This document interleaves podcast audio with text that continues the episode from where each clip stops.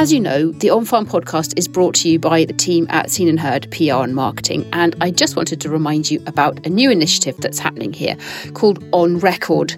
On Record is a project to preserve voices, stories, and memories for the future with your very own audio recording. So we're recording memories of rural life. We're travelling around Scotland, working with families and organisations to capture precious voices of family members or staff members or long serving office bearers to preserve those for posterity and sometimes for historical value.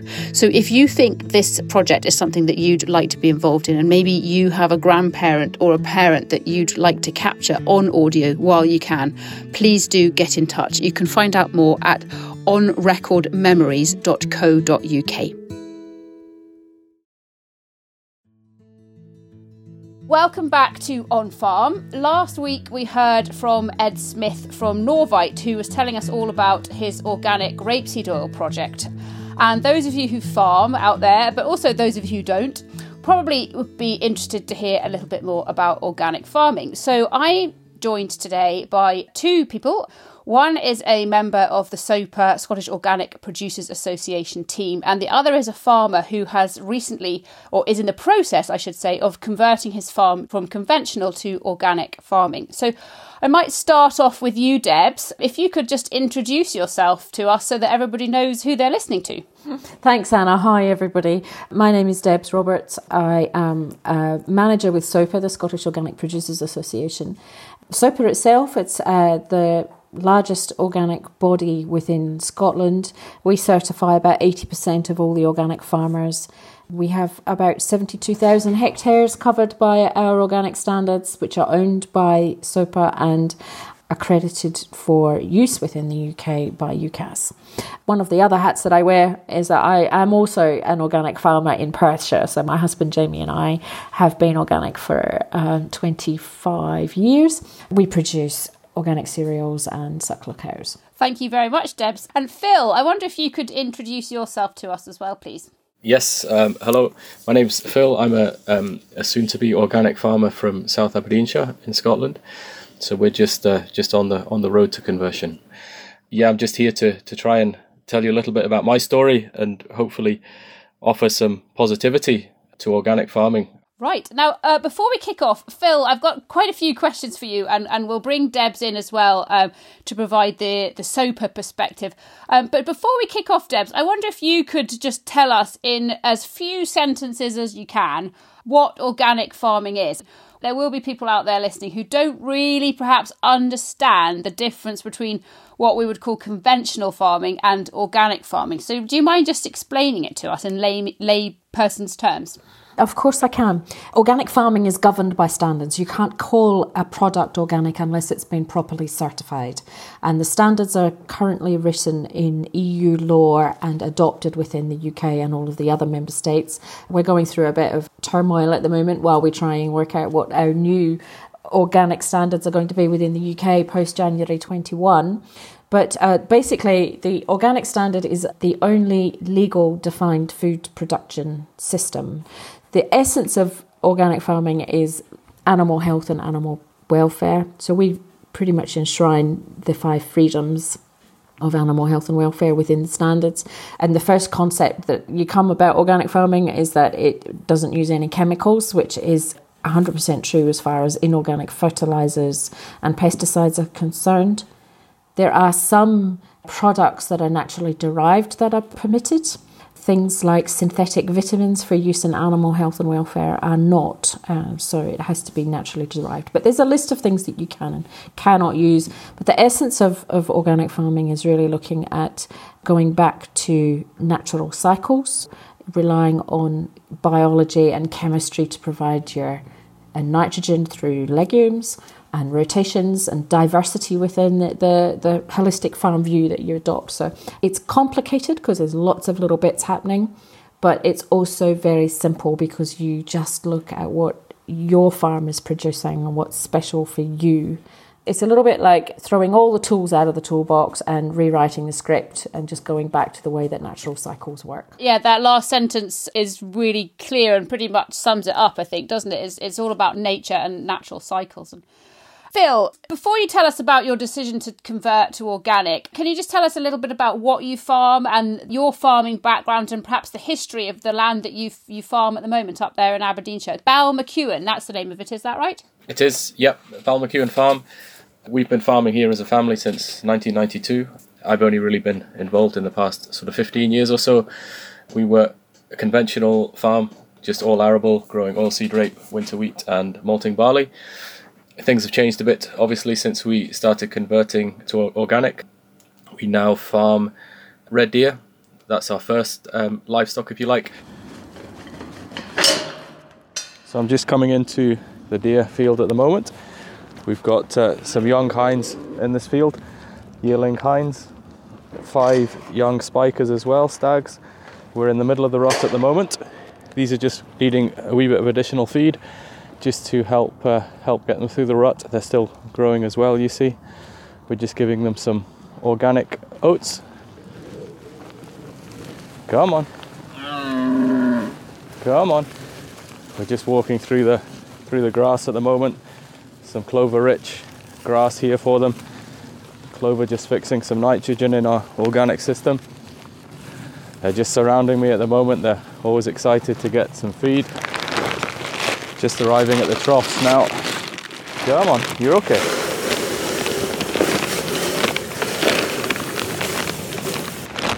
Come on.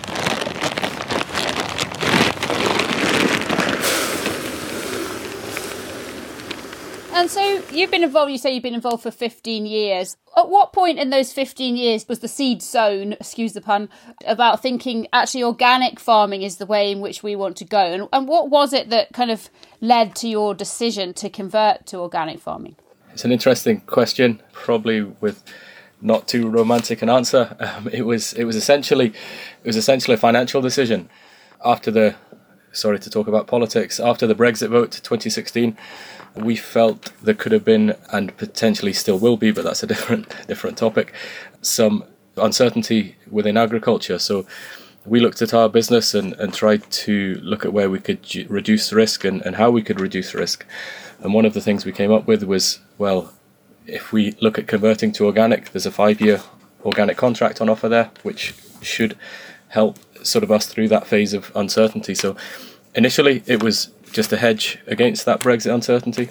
We're now coming up to the end of our second year in conversion.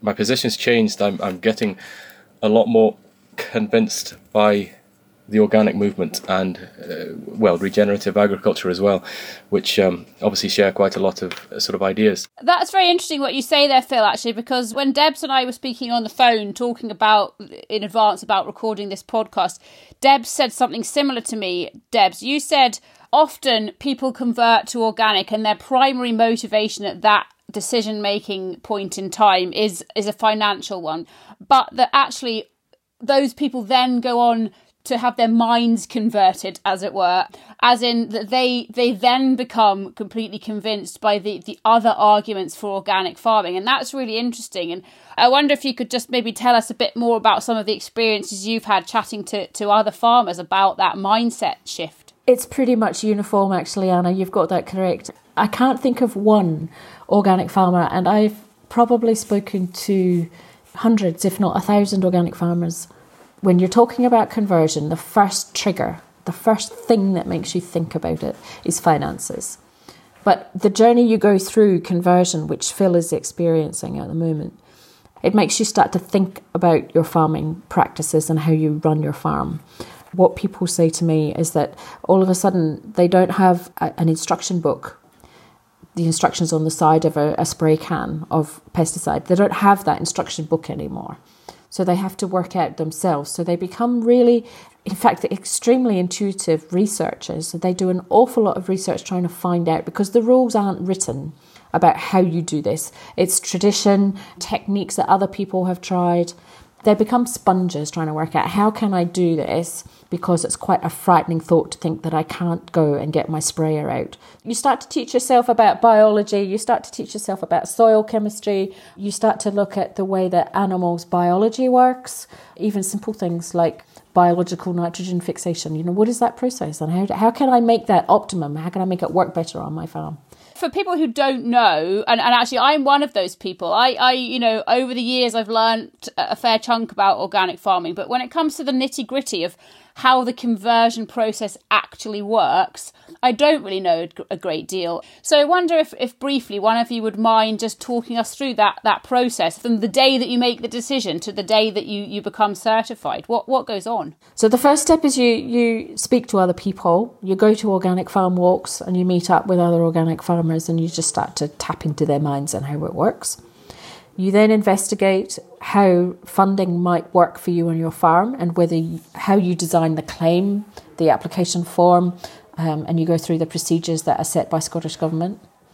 What we do when we speak to converting farmers is say, well, these are the common things that we know you will come across. What we want to do is try and uh, help you avoid any pitfalls. So, common questions always come back to us. What we always say is that no question is a silly question, but the actual process is hinging on the EECS, this agri environment climate change support funding scheme. If the farmer isn't successful with that, they generally don't go ahead and convert. So we've gone through 18 months. I've rattled through that really quickly, probably two years actually. When the point comes to you've got your funding, you've done all your research, you've got the organic standards, and you've worked out that it's going to work on your farm, and yes, you're going to go ahead.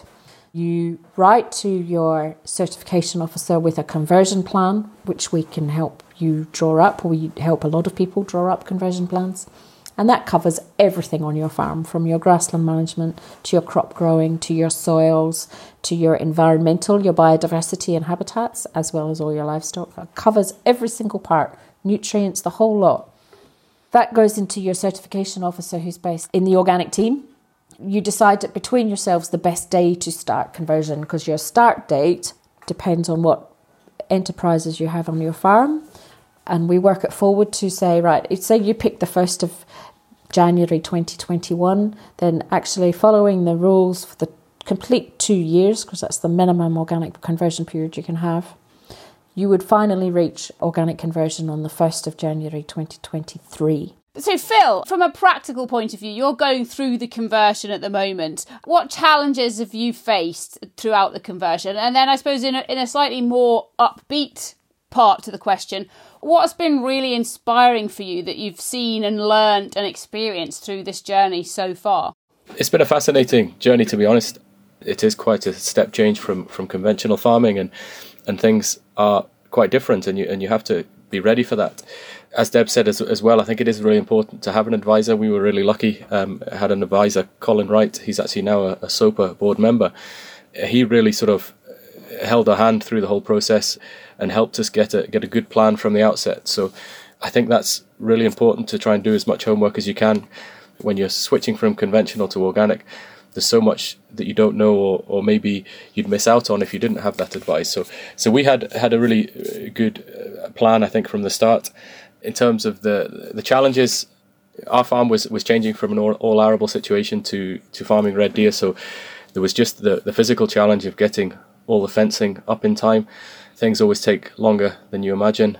It was certainly in my world they do. So it was a logistical challenge to do that. We had about 12 kilometers of, of deer fence to put up.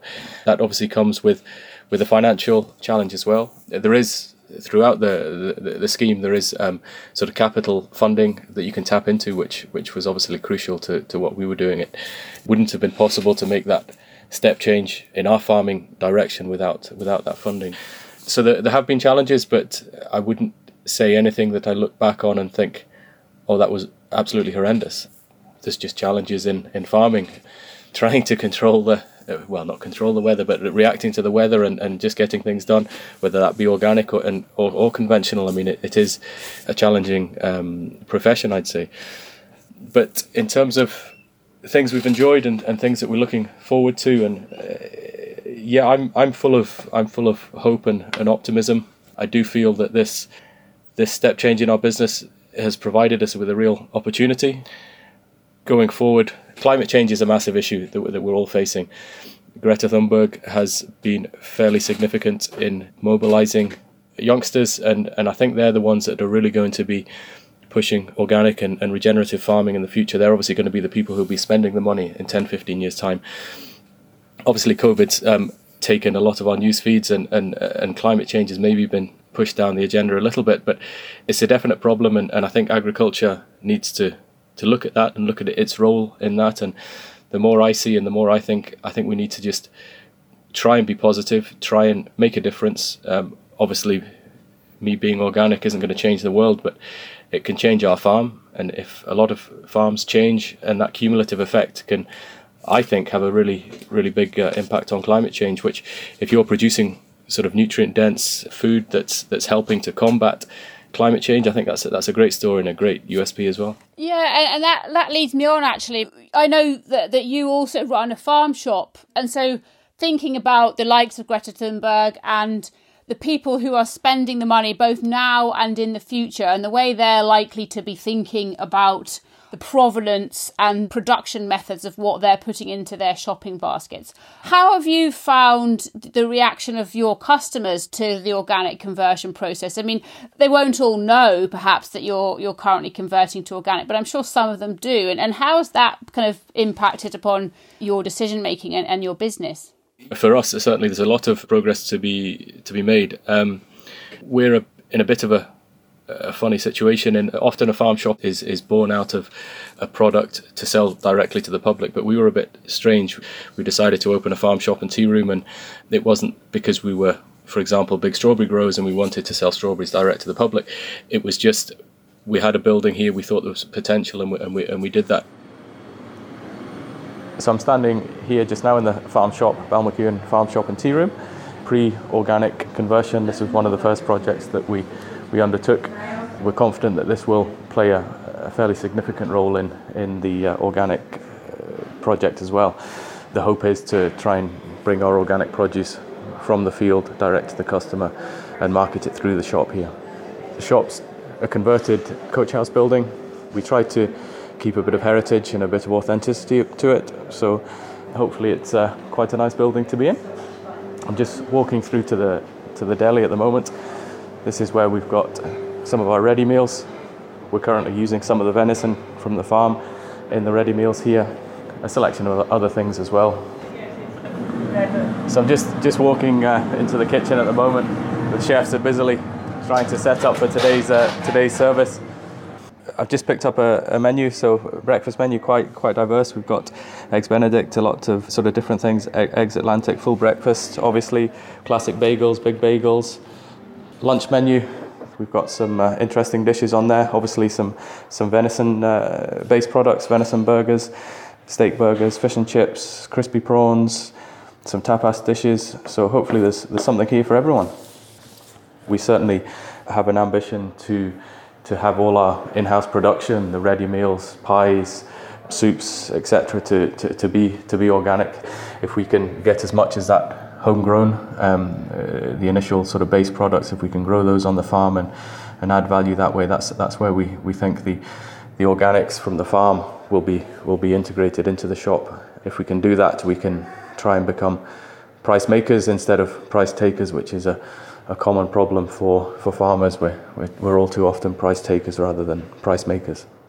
For me, adding value is, is hugely important. If we can add value to our to our products at uh, every every stage and sell them directly to the consumer, we, we feel that's the best way that we can we can make a margin and, and hopefully that'll secure a good future for the farm. What we need to do now, I think, is is to try and connect the farm and the shop so that we can start selling more and more organic, regenerative produce through the shop, selling that story, trying to integrate the uh, members of the public with what we're doing. There is a bit of a, an agritourism movement as well.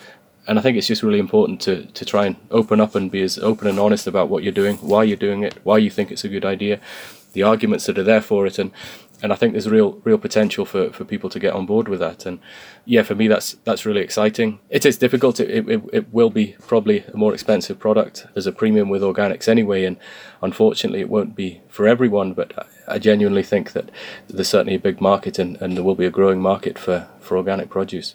Debs, Phil's talked about the Greta Thunberg and the climate change um, discussion and farming as being part of the solution and about consumers and what we predict that they may want in the future. Now, I know that SOPA does not have consumer, you know, marketing to consumers as a key element of it of its sort of activities, but it is something that you do get involved in um, from time to time with various campaigns. And I was just interested to hear your thoughts on the consumer side of things and and where that might be going what we don't have is, is a lot of refined information, particularly from a Scottish base. It's very difficult to get exact statistical analysis about how much organic food is consumed within Scotland. It has been growing for a number of years, but it's difficult to actually quantify it.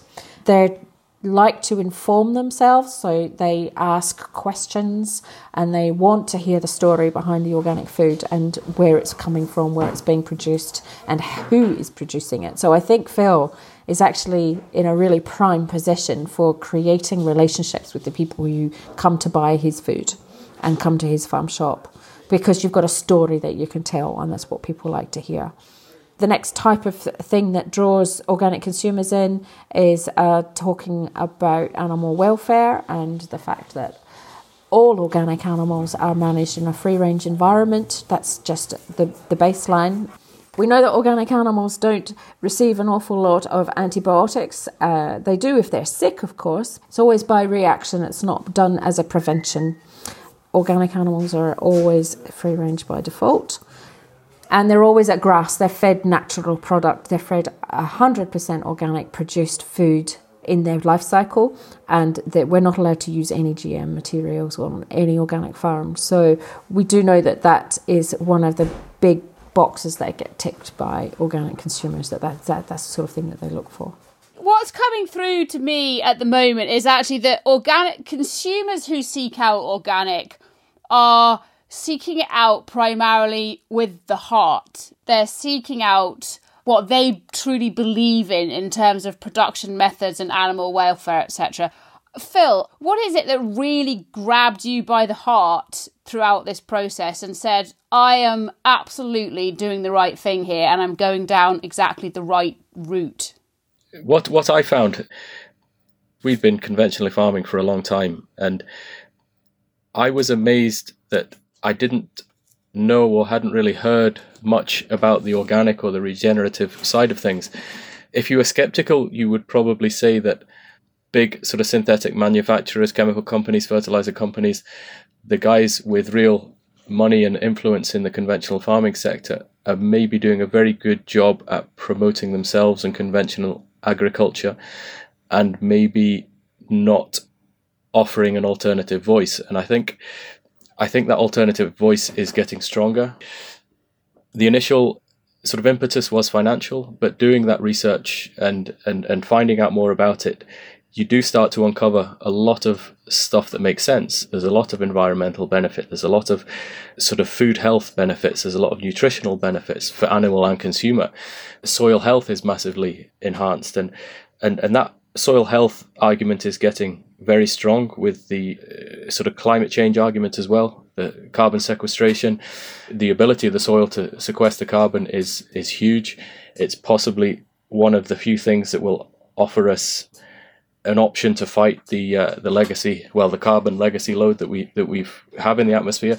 So when you start reading these things, when you start looking at it, I'm certainly no scientist, I'm not an expert, but it does just seem to make sense. I was amazed how much I found out. Obviously, so much more to find out and so much more to, to learn. But it all is out there. It's just I'd never come across it. And I think that's what sort of swayed me and changed me and, and, and it's given me a renewed passion, a renewed drive. Because at the end of the day, we've we've all got to try and take some responsibility for what we do. Obviously, I can't control the world, but I can control our farm. I can make decisions I think are ethical and environmental and sensible and economical for our farm. And I think this is a growing opportunity and a real opportunity for, for farmers. Netflix have currently got a show which is uh, called Kiss the Ground. And when Netflix start making films about regenerative farming and when they start sort of exploring that idea, you, you know something must be happening. This potential farming could become cool I think farming. I, th- I think I'm clearly cool. at the clearly at the forefront of that. yes, absolutely. I think it's already cool, but I, I do know exactly what you mean. We recorded the episode that's going out next week after people have listened to this one, and that makes reference to Kiss the Ground as well. And I think it's as a as a show, but also as a concept and a discussion point, it's cropping up more and more, and it's certainly one that that's really really interesting for us for us to explore. Um, Phil, I, I guess I'm interested to, as well. Um, how has the organic conversion process that you're going through impacted, if if at all, on the rest of your life, as in your non-farming your life, your life as a consumer? Has that changed at all? I would say, in short, yes, it, it has. I've fairly recently become a dad, so I've got a, a young boy. Oh, congratulations! Thanks very much. Um, it might sound a bit cheesy, for want of a better word, but that kind of changes your world and changes a bit your outlook and shifts responsibility a little bit as well. And and for me, once there's someone else there, you start thinking, well, I really want to take care of this guy and, and give him the best start that I can and put good food into his mouth. And it's it's a really simple, a really simple concept, and it just makes you think, well, maybe we're not doing things correctly. Maybe our food production model isn't the best that it, it could be. Maybe we should stop fighting against nature and, and start working with nature. And I mean, nature's been farming for millennia.